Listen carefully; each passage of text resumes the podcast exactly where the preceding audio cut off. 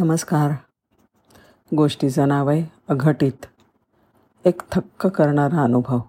Behind the mask हे एका कुशल आणि संवेदनशील शस्त्रक्रिया तज्ज्ञाचं आत्मनिवेदन आहे. त्यांचं नाव आहे डॉ डॉक्टर सुभाष मुंजे. या पुस्तकाचं श्यामला बनारसी यांनी अनुवाद केला आहे आणि त्यातलाच एक थक्क करणारा अनुभव. डॉक्टर म्हणतात मी नोकरीवर अलिबागला रुजू झालो.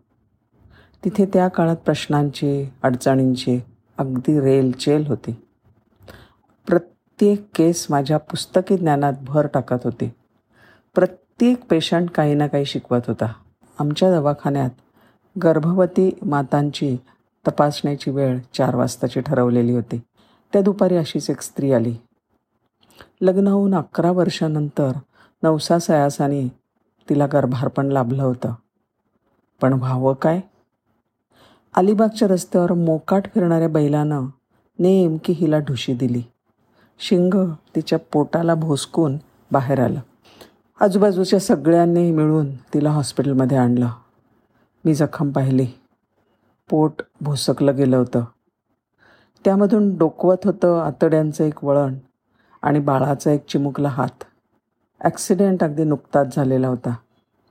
बाळाच्या हाताच्या आणि आतड्यांच्या हालचाली स्पष्ट दिसत होत्या. आता ही सात महिन्यांची पहिलाट करेन.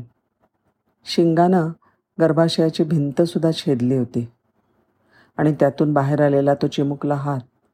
काहीतरी करा हो म्हणून जणू विनवणी करत होता. परिस्थिती गंभीर होती. गर्भाशयाला इजा म्हणजे बाळालाही इजा झालेली असण्याची शक्यता होती. तसं असेल तर आता सातव्यातच बाळणपण करावं लागणार होतं.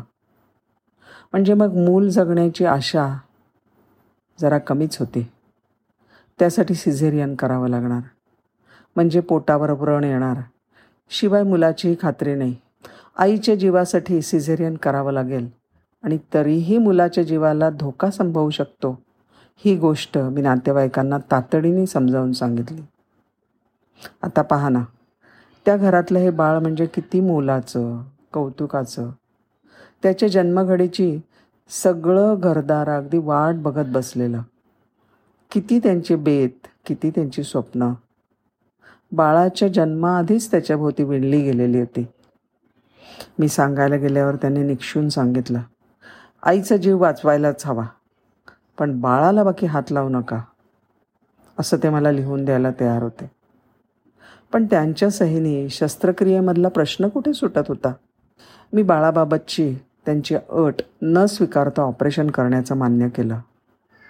प्रसंग आणीबाणीचा होता. आणि माझ्या विवेकाला स्मरून ठरवलं की बाहेर आलेला हात आत लोटून गर्भाशय शिवून घेता आलं तर ठीक.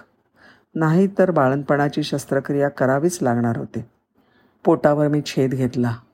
इजा फार गंभीर नव्हती.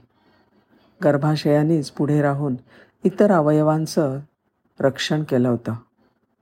पण बाळाचा हात काही केले आत जाईना. गर्भाशयाचे स्नायू चांगले जाड आणि भक्कम असतात. आता हाताभोवती त्यांचं घट्ट आकुंचन झालं होतं. गर्भाशयाला सुदैवानं दुसरी काही इजाच नव्हती झालेली.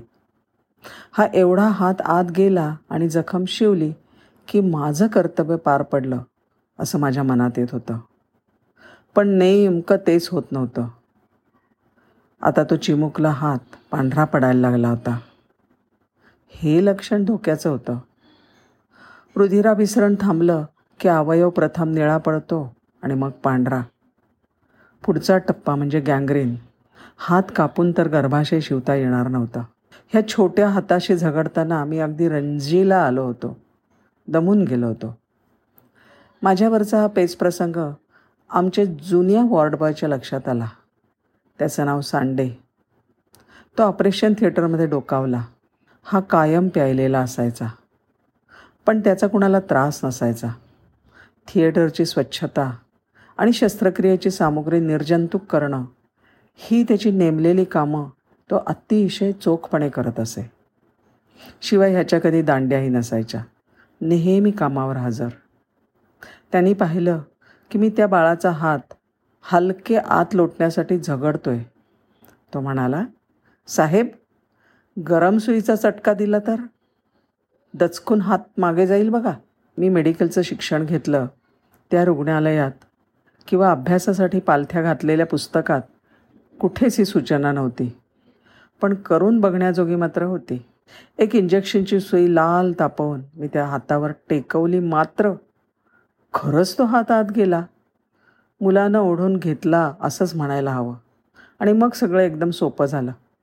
आश्चर्य म्हणजे बाई पूर्ण दिवस घेऊन सुखरूप बाळण झाली आणि बाळाच्या हातावर डागाचा कसलाही मागमूस नव्हता. हा सगळा दैवी चमत्कारच म्हणावा लागेल.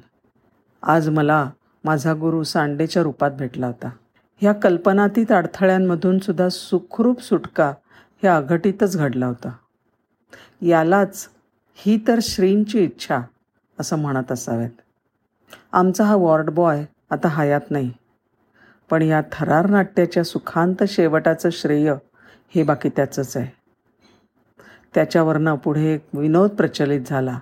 तो म्हणजे सांडानी मारलं पण सांडेनी तारलं. धन्यवाद.